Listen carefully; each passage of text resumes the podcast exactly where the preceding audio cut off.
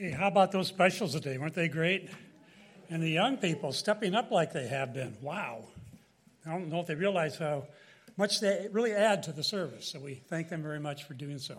Let's humble our hearts before Almighty Yahweh. Almighty Father, we come before you at this time, your Sabbath day, to worship and honor you. We know that each of the things we do and say can be a blessing or can be harmful. So we know that when we do the right things, many will be the benefit of it, and that we can then honor you as well, both in our praise and in our words and in our studies as well. So we thank you that you have given us the opportunity to do that each Sabbath day. We pray that you'll watch over the people, be with those that are healing, those that have had situations and whatever it might be, that they've called on you as Yahweh Rapha. We know that you will, according to your word, answer their prayers that are said in his name. So we pray now that you will bless this service, be with those that are watching online and the many who are coming to the knowledge of the truth. And in Yahshua's name we pray. Hallelujah. You may be seated.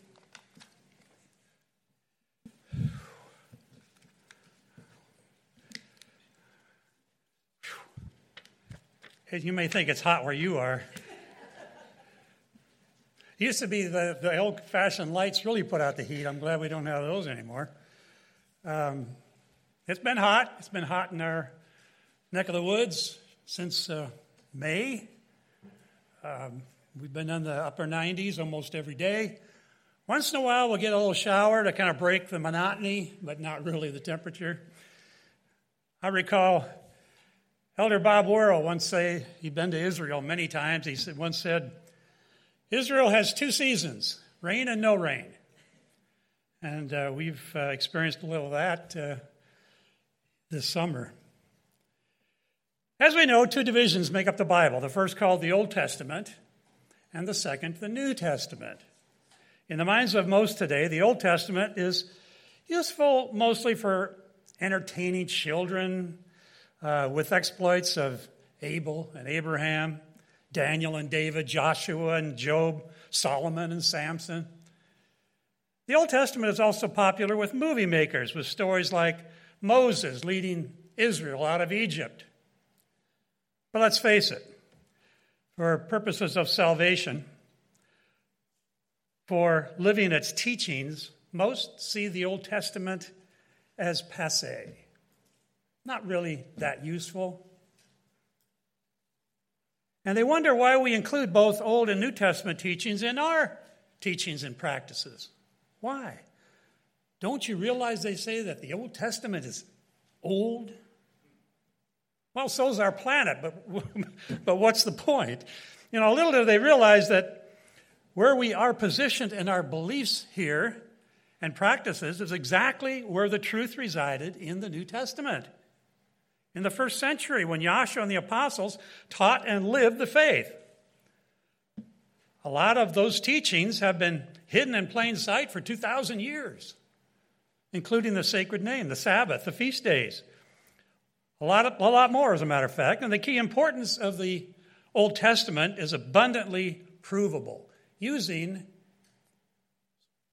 surprising enough, the New Testament. On the flip side, when many teachings today are missing, not just in the Old Testament, but also in the New Testament, something is rotten, and not just in Denver. Well, looking to the news, there's a problem there too. In the first few hundred years of the New Testament, deviations abounded. They were everywhere. Things were changing. It was crazy. How it happened and why it happened is multifaceted, but it's the reason Yahweh's fundamental New Testament teachings taken right out of the Old Testament look foreign today. The widespread unfamiliarity with these facts leads some to ask, well, what Bible are you reading anyway? I've never heard of such things that you teach. We respond by challenging them to use theirs, to read theirs. In his book, Early Christian, may need a change of batteries here, maybe a change of speakers. I don't know. Somehow, I never have mastered this thing. I want to look at a book called Early Christian Doctrines by J.N.D. Kelly. He writes some fascinating things. In his book, he writes, until the middle of the 2nd century, when Hellenistic ideas began to come to the fore, Christian theology was taking shape in predominantly Jewish molds. Imagine that. And the categories of thought used by almost all Christian writers before the apologists were largely Jewish. Why? Ever asked yourself why? This explains why the teachings of the Apostolic Fathers, for example, while not strictly unorthodox, often strike a strange note when judged by later standards.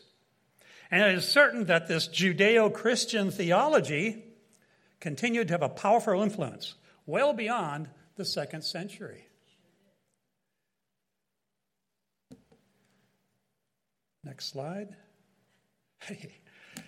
Another quote, this is from Kenneth Scott Latourette, A History of Christianity, writes, it was natural that the first major conflict within the church should be over the issue of whether Christianity should remain within Judaism as one of the many sects of the faith, or whether its genius demanded that it become an independent and distinct religion.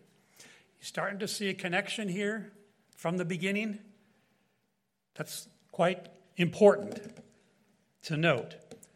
In fact, most forget or ignore the critical fact that modern worship had its origins in Judaism. History proves it. Seminaries admit it. All scholars, past and present, know it. The term Judeo-Christian alone shows a clear connection. You ever thought about that? Why do they hyphenate those as if they're connected? Because they are. Add to the fact that the Savior and his apostles were Jews, and you begin to put the New Testament in a whole different perspective. The Old Testament starts to stand out as being very significant. And rather than overlooked like the elephant in the living room, you know. When you undermine the foundation, the structure will eventually collapse. Fact. The names, the wording, the grammar, and the idioms in the New Testament show that the New Testament was written in Hebrew originally. That's not what you're going to hear mostly today. They'll say it was Greek. When you look at the text, you look at the history behind it, you look at how it's written, it doesn't make any sense in manuscripts found in Hebrew. Just because the oldest manuscripts found of the New Testament are Greek doesn't prove that Greek was the original. It's just that they found them, but never found the others. It's not any more than saying the Old Testament was written in Greek because the oldest available Old Testament, the Septuagint, was in Greek. Doesn't prove anything. Fact. Yahshua the Messiah instructed his apostles to take the truth not to the Gentiles, but to the house of Israel. Why? Why? Matthew 10:5-6, because that's also where our Savior centered his ministry. He went along the Galilee. Remember the big sea and all the stories that we have, and the storms came up, and the disciples were all scared that they were going to get swamped by the storm and so forth. That's where he was. He was in Israel teaching the word. In Matthew 15:24, he said, I am not sent but unto the lost sheep of the house of Israel. Because only Israel was given the covenant. They were given the covenant. What about us? We can be grafted in. That's what Romans 9 and 11, Paul says. We can also join it, and that's what we're supposed to do. And so the original New Testament converts, the original ones, were Jewish. They were Hebrews. This is huge. Being that the Old Testament is the fountainhead for the New Testament, do you suppose that the Old Testament just might have a profound influence on New Testament teachings? On things like obeying Yahweh's commands, on things like food that's prohibited to eat, we find in Leviticus 11, to worship exclusively of Yahweh the Father, and on the 7th day, he himself rested at creation. You know, without this fundamental fact and this fundamental truth, biblical navigation can easily be aimed in the wrong direction. And yet many still will think that the Old Testament is irrelevant today, regardless whether our Savior taught it or not. And that's what he taught. He didn't have any other Bible. The disciples had no other Bible. All they had was the Old Testament. They talked about the Scriptures. They were talking Old Testament. Paul reminded Timothy in 2 Timothy 3:15 that from a child you have known the Holy Scriptures. Obviously, when Timothy was alive, he didn't have the New Testament. Paul wasn't out there writing away or writing to all these different assemblies. He had the Old Testament, which, he says, are able to make you wise unto salvation. How about that? Through faith which is in Messiah Yahshua. The 39 books from Genesis through Malachi were the Old Testament scriptures that they were teaching and preaching. Paul tells Timothy to teach the Old Testament. That's another elephant in the room. John validates this in Revelation 12:17. And the dragon was wroth with a woman, that's the false assembly, and went to make war with the remnant of her seed. What are the characteristics of the remnant of her seed? It says to keep the commandments of Yahweh and have the testimony of Yahshua. This is the woman, the true assembly that had the commandments and also the testimony of Yahshua. People say, well, I believe in Yahshua. So do we. We have that testimony that he died for us. We have that testimony.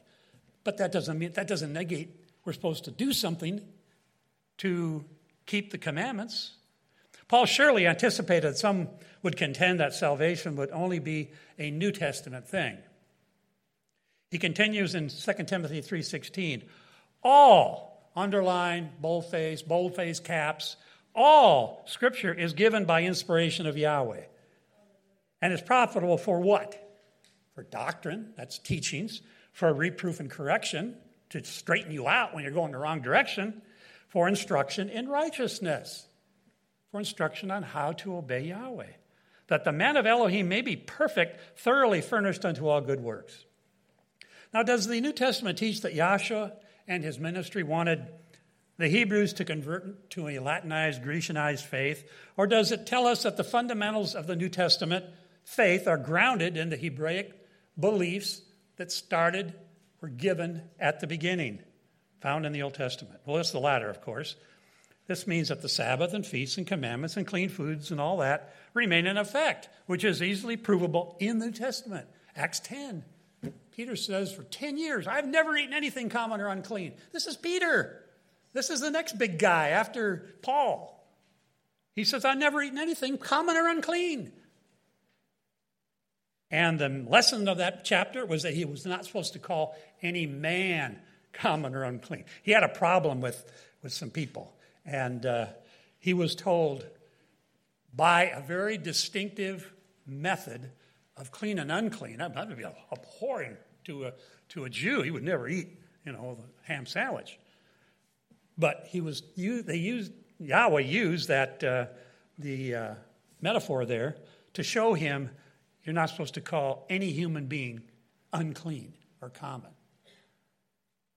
You find that later on in the chapter. That's what it was about. It wasn't about clean foods.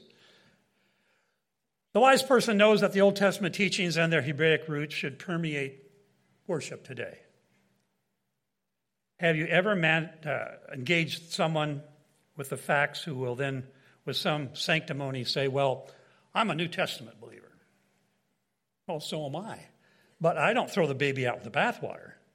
I take it both. We take Old and New Testament together. And that's something very uncommon today. Very uncommon. No one should have an elitist attitude once they know why the New Covenant testimony was given, was initiated. In fact, it's very humbling when you think about it. Let's look into it a minute. So why was the New Testament given? Why was there a change from old to new? The reason we have a New Testament is laid out in Hebrews chapter 8, verse 7. For if that first covenant had been faultless, then should no place have been found for the second. So there was a problem with the first covenant. Oh, I see. So they had to have another one. Well, what's the problem? For finding fault with them. Doesn't say with him, with Yahweh. The fault was with the people. Next part. He saith, behold, the days come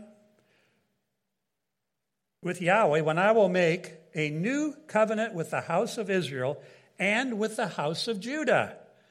Not according to the covenant that I made with their fathers in the day when I took them by the hand to lead them out of the land of Egypt, because they, the Israelites, they, and we see it over and over and over, continue not in my covenant. Yahweh turns his back for a second. Moses goes up a mountain and the people just go nuts with sin. They didn't keep it. And I regarded them not, says Yahweh. At one point he says, okay, Moses, I'm done with them. I'm starting over with you. I'm going to destroy the whole lot of them. All what? 3-4 million people? I'm just going to get rid of them. And Moses says, oh, you better not. If you do, all our enemies will say, well, Yahweh brought his people out to kill him. Well, he was making a statement to Moses how serious it was that the people kept rebelling against him. So he didn't do it, of course. Thankfully, he didn't wipe them all off the planet. For this is the covenant that I will make with the house of Israel after these days, says Yahweh. So here we have a new covenant coming. It's talked about in Jeremiah. A new covenant. It's pure covenant, New Testament. I will put my laws into their mind and write them in their hearts. You see, that was the problem. They couldn't keep it. So Yahweh says, I'm going to internalize those laws in those people, and they will keep them as I want them to do. I'll put my statutes, my judgments, I'll put my mind into their hearts, and I will be to them an Elohim, and they shall be to me a people. And they shall not teach every man his neighbor and every man his brother, saying, Know Yahweh, for all shall know me from the least to the greatest, for I will be merciful to their unrighteousness. And their sins and their iniquities will I remember no more. So here we have Yahshua coming in. He takes our sins and forgives them that we deserve, the penalty that we deserve. And he takes care of them for us. That doesn't mean from now on we do what we want. No. If you pay someone's fine, you don't expect them to go out and do the same thing. You expect them to change. And he said a new covenant that he made the first old. Now that which decays and waxes away is ready to vanish away. It's ready to vanish away. It's not going to be totally done until the millennial kingdom. Where did we just read this? In Exodus? Jeremiah? Isaiah? No, in the New Testament book of Hebrews. One covenant for another. The terms are not all that different when you look at it. The fundamentals haven't changed, just a change in logistics, a change in the priesthood. Yahshua becomes the first high priest of the new covenant. Institution of a Savior's sacrifice in place of animal sacrifices, but sacrifice is still in effect. It's Yahshua's sacrifice we rely on. What did not change? The law is still in effect. In fact, it is now magnified and placed in the heart. The Sabbath remains the seventh day, hasn't been changed. The feast still in effect and even magnified because Yahshua becomes central to their meaning. He showed us how to do it. I always look at the New Testament and Yahshua's coming as to kind of blaze the trail for us because they're all fouled up in the Old Testament. They didn't, the Pharisees and the religious leaders were twisting everything up to their advantage. And Yahshua says, no, this is how you're to live. This is how you're to live the true faith. And so he did. He had no sin. He had no sin. And if sin is transgressing the laws, he never transgressed a law. He showed us how to do it. Now, we can't meet that standard. No one is able to. But we strive for perfection, Paul says. We strive. We work at it. We don't just blow it off and say, oh, it doesn't matter. That's Old Testament or something like that. Certain observances were adopted from the pagans because of a failure to adhere to the Bible. And the people went along because they didn't know better. They didn't know the scriptures in the early years, the first 300 years. It's explained in the history of the church through the ages.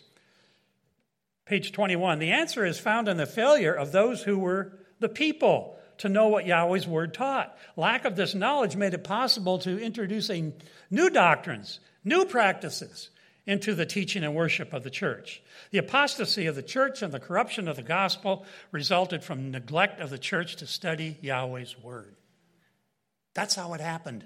People were ignorant. If they had known, they would say, wait a minute, that's not what Exodus says, that's not what Jeremiah says. Wait a minute, we can't do that. The false teachers who introduced these new doctrines, I'll talk about them in a minute, were called heretics. And what they taught was called heresy. Now, heresy is a Greek word, and it means choice. For one to be a follower of heresy implies that instead of believing what the Scriptures teach, he chooses for himself what he wants to believe. I remember somebody was arguing about some point of Scripture, and the guy on the other line says, well, that's not what it means to me. Oh, but I want to know what it means in the Scriptures, not to you. Because I'm not going to have to answer to you. I'm going to have to answer to the judge. So you better find out if it's right or wrong and not just say, well, that's not what I care to believe. Anyway, in this period of time following the apostolic age, heretics were also called Gnostics. Gnostics starts with a G. Wouldn't think it sounded like that, but that's the silent G, a word that signifies knowledge. They had higher knowledge. We got higher knowledge. We're Gnostics. Listen to this. These men professed to know more than those who accepted the Scriptures as the only safe guide. Even at the close of the apostolic age, the Gnostics were beginning to be influential in the Christian communities. Their teaching was often a combination of Jewish, pagan ideas combined with the faith of Messiah. Well, you talk about a mix-up. But you see, that's how they attracted so many people. The Gnostics were strong back then. They were gaining in power and people because they used every means available to draw them in. Now, people shouldn't bear the lion's share of the blame for neglecting the word and falling for apostasy because the Scriptures were literally taken out of their hands. And when they did have access to the Scriptures, they were in Latin. Well, that didn't help. The Old Testament was the only Scriptures Joshua and his disciples based their ministries on, quoted from, taught from, and accepted as truth. Why? Because, that's all they had. Now, Yahshua did show how to apply those Scriptures in a better way than perhaps had been done before. He shows us by his teachings. Paul shows us by his going to all the different assemblies all over the Mediterranean there and up into Macedonia and all the way to Greece and Rome. And he showed us how to apply the Scriptures. And so that's what we use today. We can use his same teachings. We just finished up Romans in the Bible study. And another comment on that in a minute. So imagine Yahshua, after teaching 3.5 years of obedience to the Sabbath, the feasts, and commandments, he kept them all. He did it all. You can look in the New Testament. It's all there. Leading and showing the same by his own example, his own perfect example. And at the final day, before he's impaled, he says, now, brethren, because you are Jewish Israelites, do this for now. But once I give my instructions to the Apostle Paul, when I knocked him down on his high horse or camel or where it was on their way to Damascus, about all the void. So he just wasted 3.5 years for nothing because it's all going to change. I didn't just pay for your sins, but I will also be your total stand-in when it comes to following the word. So all you need to do is live by faith. That's all you need. Now, about the Ten Commandments, people wonder, well, should I obey them or not? We still hear that today. I mean, the Ten Commandments, that's Moses. Should I obey them or not? Well, you shouldn't really break them, our mythical Yahshua says. Except for the fourth one, that one you don't have to worry about. Lying, stealing, and killing, they're not a good idea. But just let your conscience be your guide. Remember, you're now under grace, so just be kind to babies and stray dogs, and you'll be good to go. What I'm saying is that you can disregard my 3.5 years of diligent daily teaching my Father's will, as I said in John 12:49-50. And you can ignore what Paul will soon write in chapter 8, verse 4 of his letter to the Romans, that the righteousness of the law is fulfilled in us. In us. Ignore that verse. I did it all for you. I am your righteousness. So by the way, when you stand before me in the judgment, I'll be judging myself and not you. And one more thing. When you read Revelation 22:14, where I inspire John to say that those who keep the commandments have right to salvation, well, just cross that verse out. The fact is, Paul and the other apostles continued teaching and practicing obedience through their whole ministries. Obedience to Yahweh. That's what Yahweh wants. But few are going to admit that. They're afraid they're going to drive their flocks away if they do that.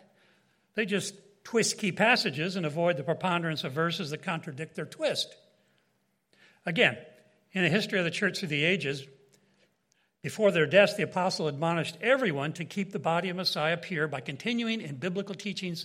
Paul wrote, "Wherefore, brethren, stand fast and hold the traditions which you have been taught, whether by word or our epistle."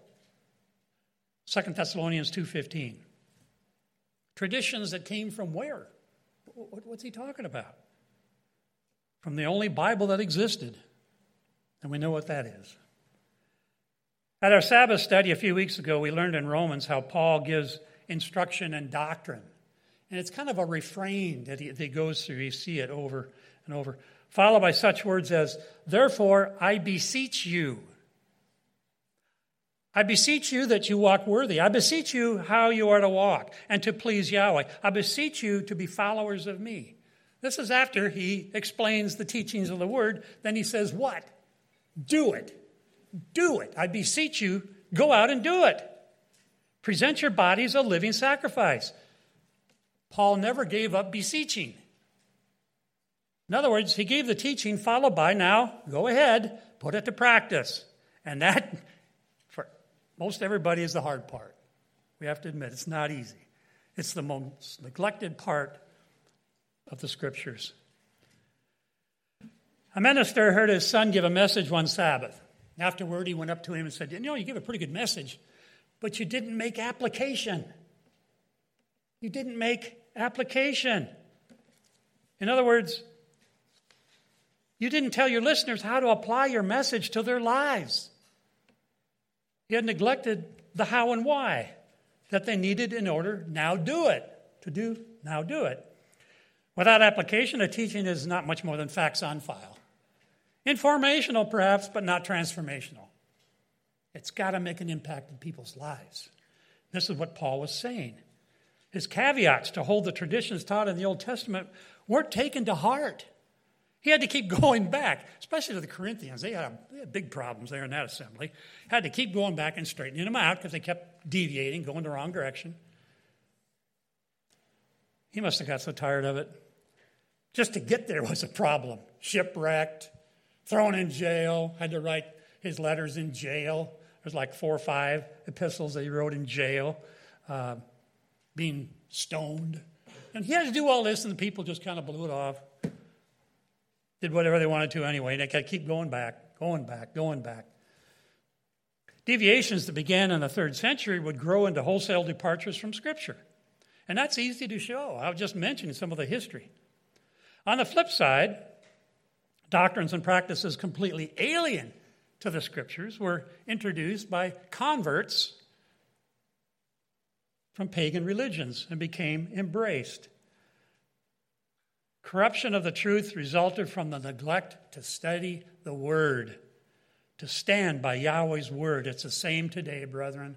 What we see happening in our world is a result of people not preaching the word anymore. They've dropped the ball, and guess what happens?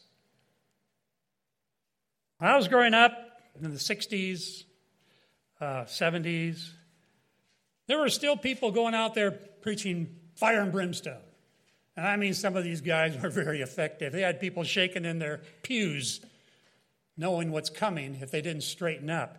But I'll tell you what, you had enough of those people doing that, the culture changed. We didn't have random shootings every week.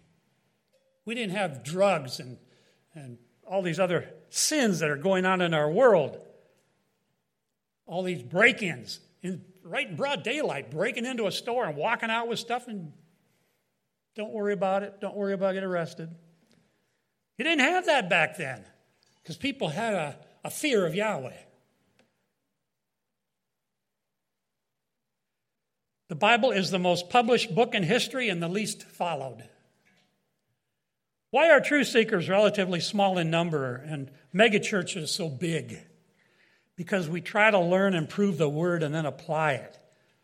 I guess others just don't see the need, at least not until Judgment Day. It also means changing one's life, and few people want to do that. They're happy to where they are. They're happy with the status quo. They're happy in their skin. They're not going to, why would I change? Just cause all sorts of turmoil in my life to go a different direction from the world. I'll just flow with the world, you know, like the fish in the river, just taking whatever comes by, not going anywhere, just sitting there.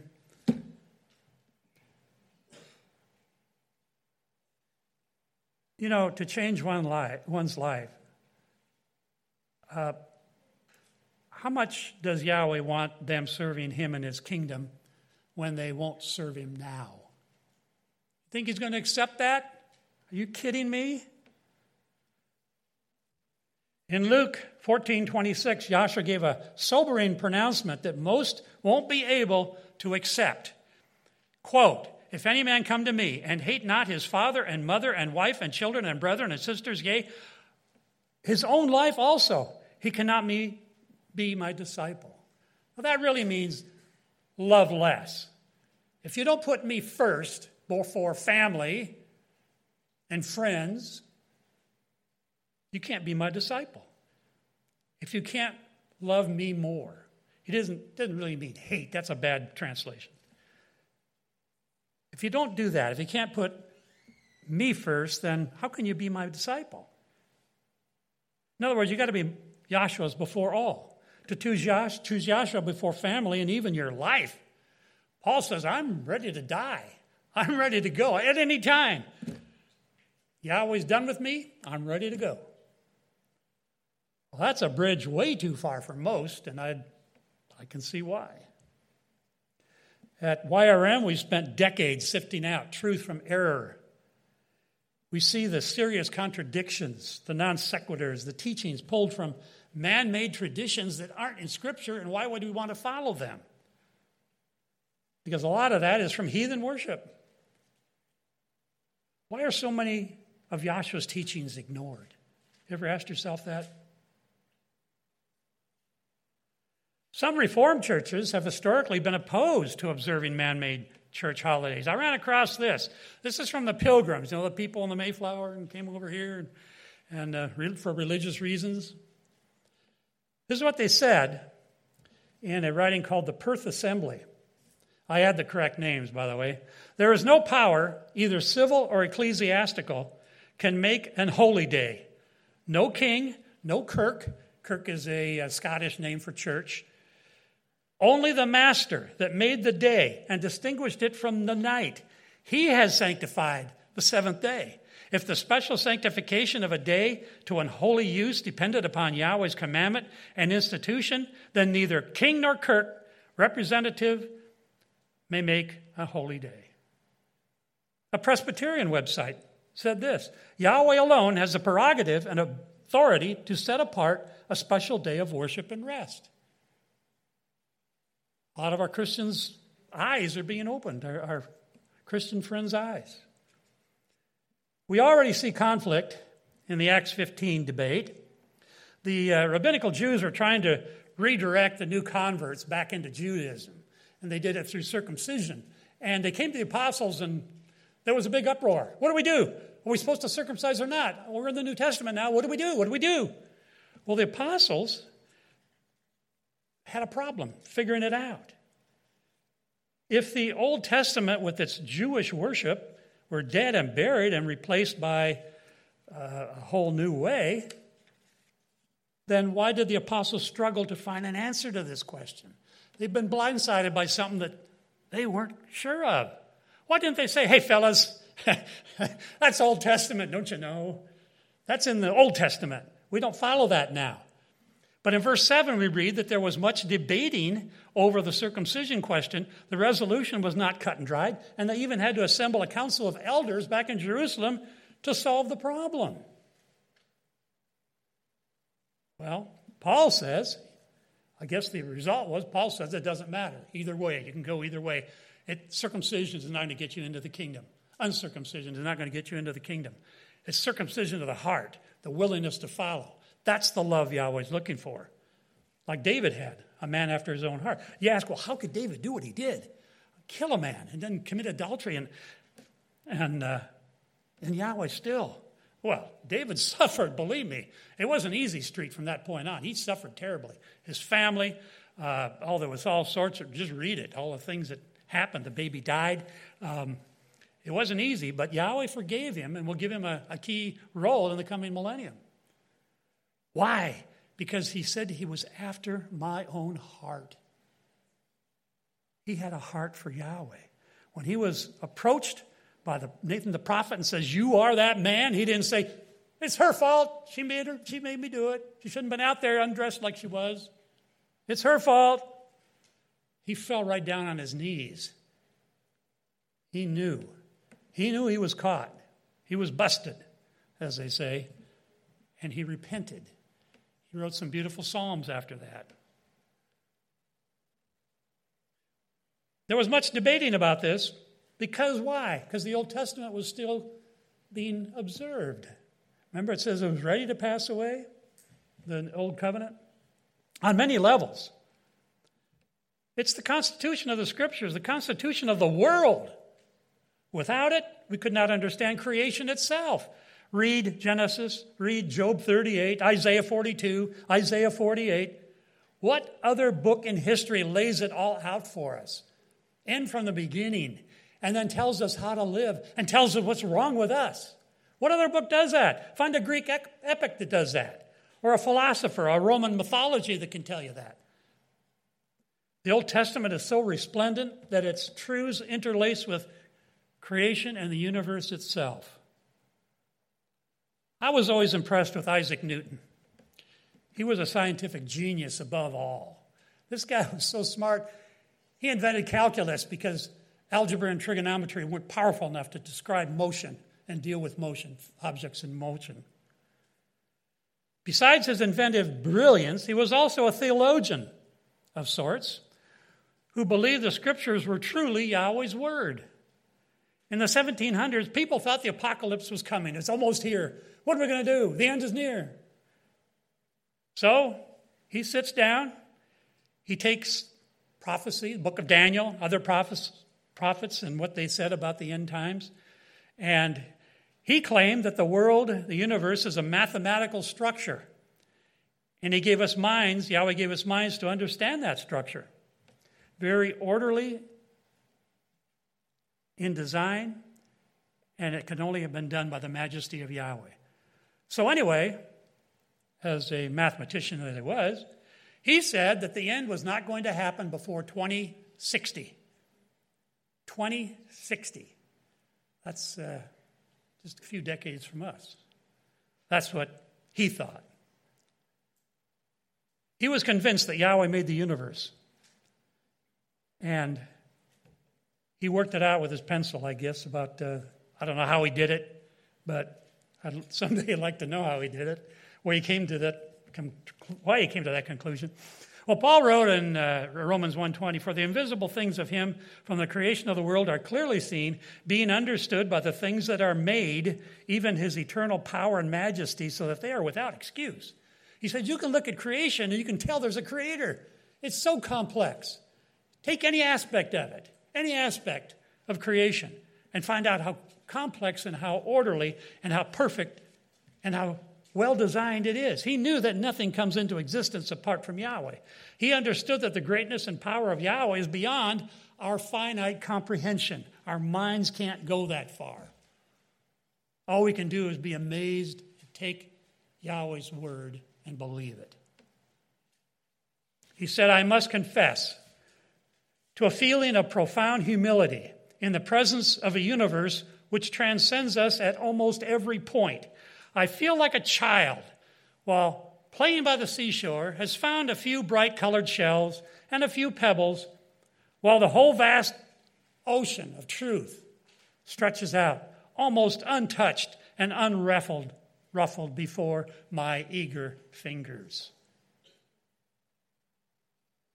The scriptures talk a great deal about the majesty of Yahweh, especially King David in his Psalms. David, he was deeply moved by Yahweh's power. You could tell by his Psalms that, this guy poured out his heart when he describes Almighty Yahweh. He had a profound love for him. Psalm 145:3 says, great is Yahweh and greatly to be praised, and his greatness is unsearchable. I like to read Job 40, verse 2, where Yahweh speaks directly to evolutionists. Shall he that contendeth with the Almighty instruct him? He that reproveth Yahweh, let him answer it. He's telling Job, let the scientific know-it-alls explain how the universe functions and how it's kept in order the way it has been for many, many thousands of years. How gravity works, how black holes exist, and the miracle of the dividing zygote to create a human being. The functioning of the genetic code. They're still working at that, trying to figure out how it works, how we can delve into how the body is made through the genetics, chromosomes and so forth. And the miraculous design of our human body systems, numerous ecological systems, in balance, in harmony, to sustain life, and then explain, well, it all came about by itself. Evolutionists cry uncle by giving the most harebrained response imaginable. It all happened with nothing, by nothing, through nothing, without any intelligence behind it. That's the response of a 4-year-old. Yahweh says the esteemed brains are folly. They collapse. They don't even put up a fight. They just say nothing created everything. And as they dodge behind billions and billions of years, that's how it happened. Given enough time, things have put themselves together like this. That's the only explanation that you can come up with if you take Yahweh out of the creation. That's the only thing you can come up with. He's not there. How did it happen? Just happened by itself. What an ignorant fantasy. That's a secular religion. That's what it is. It's a secular religion. Even Charles Darwin had serious doubts that it happened. He even made some statements that shocked people when he puts doubts in, well, I believe this is how it works. Any rational brain would conclude that a vastly superior intellect had to have done it, and given us everything we need on this earth to survive and to live for 70 plus years. That just happened. Speaking of that, I was reading how, everything is climate change. It used to be temperature change or whatever they called it. Now it's climate change. And scientists have looked out into the universe with their big, powerful telescope. And guess what? They found millions of planets just like ours that are undergoing the same cyclical change that they call climate change. Now, how did we affect that? It's a natural phenomenon that happens all the time in planets just like ours, where there's no people. Who affected the climate change?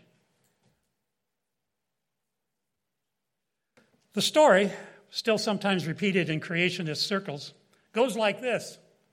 It's the 1960s at NASA's Goddard, note the name, Space Flight Center in Maryland. And a team of astronomers is using cutting-edge computers to recreate the orbits of the planets thousands of years in the past. Suddenly, an error message flashes up. There's a blip. Way back in history, one whole day appears to be missing. The scientists are baffled, until a member of the team dimly recalls something and rushes to fetch a Bible. He thumbs through to Joshua chapter 10, verse 13, where Joshua asks Yahweh to stop the world for about a day. Uproar in the computer lab. The astronomers have happened upon proof that Yahweh controls the universe on a day-to-day basis, that the Bible is literally true, and here at last is scientific proof. The reason most people do not obey Yahweh is that they don't know him, and that means they don't fear him.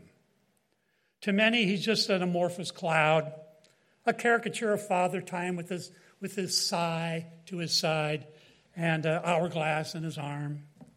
That's how they think of Yahweh, long beard, long hair, long beard. They just don't fear Yahweh. They can't fathom his breathtaking magnificence and mortifying power. You know, we would all be instantly smoldered to ashes in his presence if we stood before him. Instantly. We humans are small, we're weak, and we're finite. And we think small, and we think finitely. We can't comprehend the infinity of this universe, the infinity, the eternity, the omniscience and omnipresence of Yahweh himself. We can't. We're like the turtle in the box. Here we are on this earth. There's a box, and there's sides on all four sides of the box. Can't see over it. All we know is what we see in the box, and yet we think we know all the answers. Science says we can understand the universe. We can't even understand ourselves. We can't understand a creator who has no beginning or ending. We don't think outside the box because we exist in a box, constrained by a physical existence in a physical universe with insurmountable boundaries. And there's always this idea that there could be many dimensions going on in our world. We can't see them because we're in this dimension. But like my dad used to say, there could be a railroad train running right through here. We'd never know it. In another dimension. I mean, Yahweh's power is limitless. Who knows? But Yahweh gave us these limitations for a reason. Imagine what man would do with far greater unbridled power, like was given Hasatan before his fall.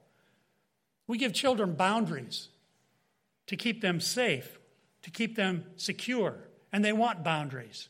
When you throw out the boundaries, the kids don't know what to do. So they test you to see if you're going to stick to your word. Tell them, no, you can't do that. Like I said before, you're not going to do that. Or we just kind of forget about it, let them go out and get hurt or whatever.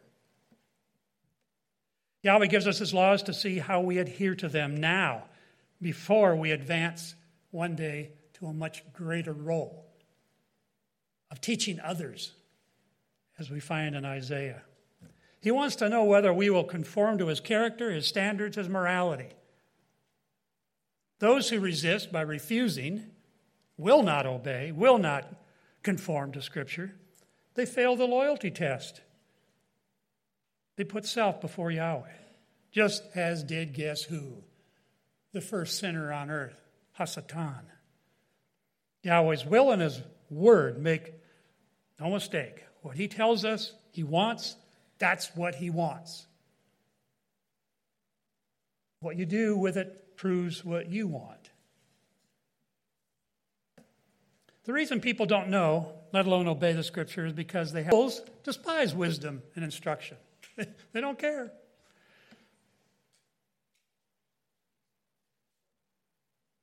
So, here we are.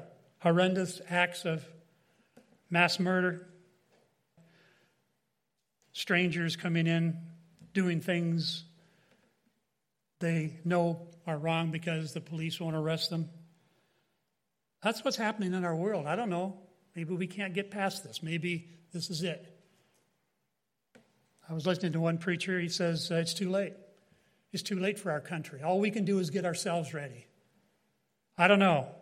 We'll see. We'll see what Yahweh's plan is. Did the Bible ever change? No, the Bible hasn't changed. Neither did Yahweh. Yahweh said in Malachi 3:6 that he doesn't change. You can count on him. He isn't going to change his mind. So he never gave us any new replacements. The way the Bible is approached has definitely changed, however, in the hearts of the people. It's been watered down to the point of powerlessness, sad to say. No wonder so many don't take it to worship services with them. They don't need to, I guess. Is it being preached? Timothy is told in 2 Timothy 4:2 to preach the word, preach the word, preach the word, be instant, in season, out of season. Whenever it's convenient, whenever it's not convenient, preach the word. You never know who's listening, who's out there. Maybe they heard you say something about Yahweh. Maybe they heard you say something about the Bible, whatever aspect it was. And you say, wait a minute, I've heard somebody say that before. You know, human nature is kind of weird. They need sometimes 2 or 3 exposures to something before they believe it. That's what mom and dad say. But when a friend's mom and dad say it, or a teacher might say it, whoa, now their ears perk up. Hey. For salvation's sake and because what we see in society, change needs to happen, at least with us. What if, just think about that. What if there were a real return to the Bible in our time? What a different society we would see. What if people treated the Bible like they do their cell phones? What if we couldn't live without it? What if we spent an hour or more using it every day? What if we carried it with us everywhere and turned back when we forgot it? What if we checked it for messages throughout the day? What if we used it for emergencies? The only thing that's going to rescue this world from its sin is an old-fashioned revival, a return, a restoring. I guess that's why we call ourselves a restoration ministry, trying to restore what was lost for the last 2,000 years. Try to restore it, the Word. A desire to live by biblical teachings again. Wouldn't that be wonderful? All the problems we have in society, the moral, spiritual issues would be solved. But I don't have a great hope for that, looking at prophecy. Acts 2:38, then Peter said unto them, repent and be baptized, every one of you, in the name of Yahshua the Messiah, for the remission of sins, and you shall receive the gift of the Holy Spirit. For the promise is unto you and to your children, and to all that are afar off, even as many as Yahweh our Elohim shall call.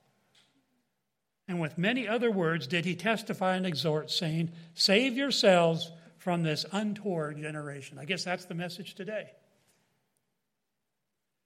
We have a chance to save ourselves, to turn things around, at least in our own lives, if we're going the wrong direction. We have a chance to do that. The time we have now, once Yahshua returns, it's too late. You can't say, wait a minute, rewind, would you? I got some things I got to straighten out. Too late. I'm here now. The record of your life is now written, and you have to stand by it. I think of that a lot. You know, Yahweh can record, and he talks about, he can go back and look at your life and see what you did. Boy, that's kind of scary, you know, think about it. Some of the things you did when you were younger, but you didn't know better. And he excuses ignorance. But once you have the understanding, there's no excuse. Now you're held accountable. So Yahweh's word, the entire thing, has answers to this life and also to the next. It's the maker's manual to our lives.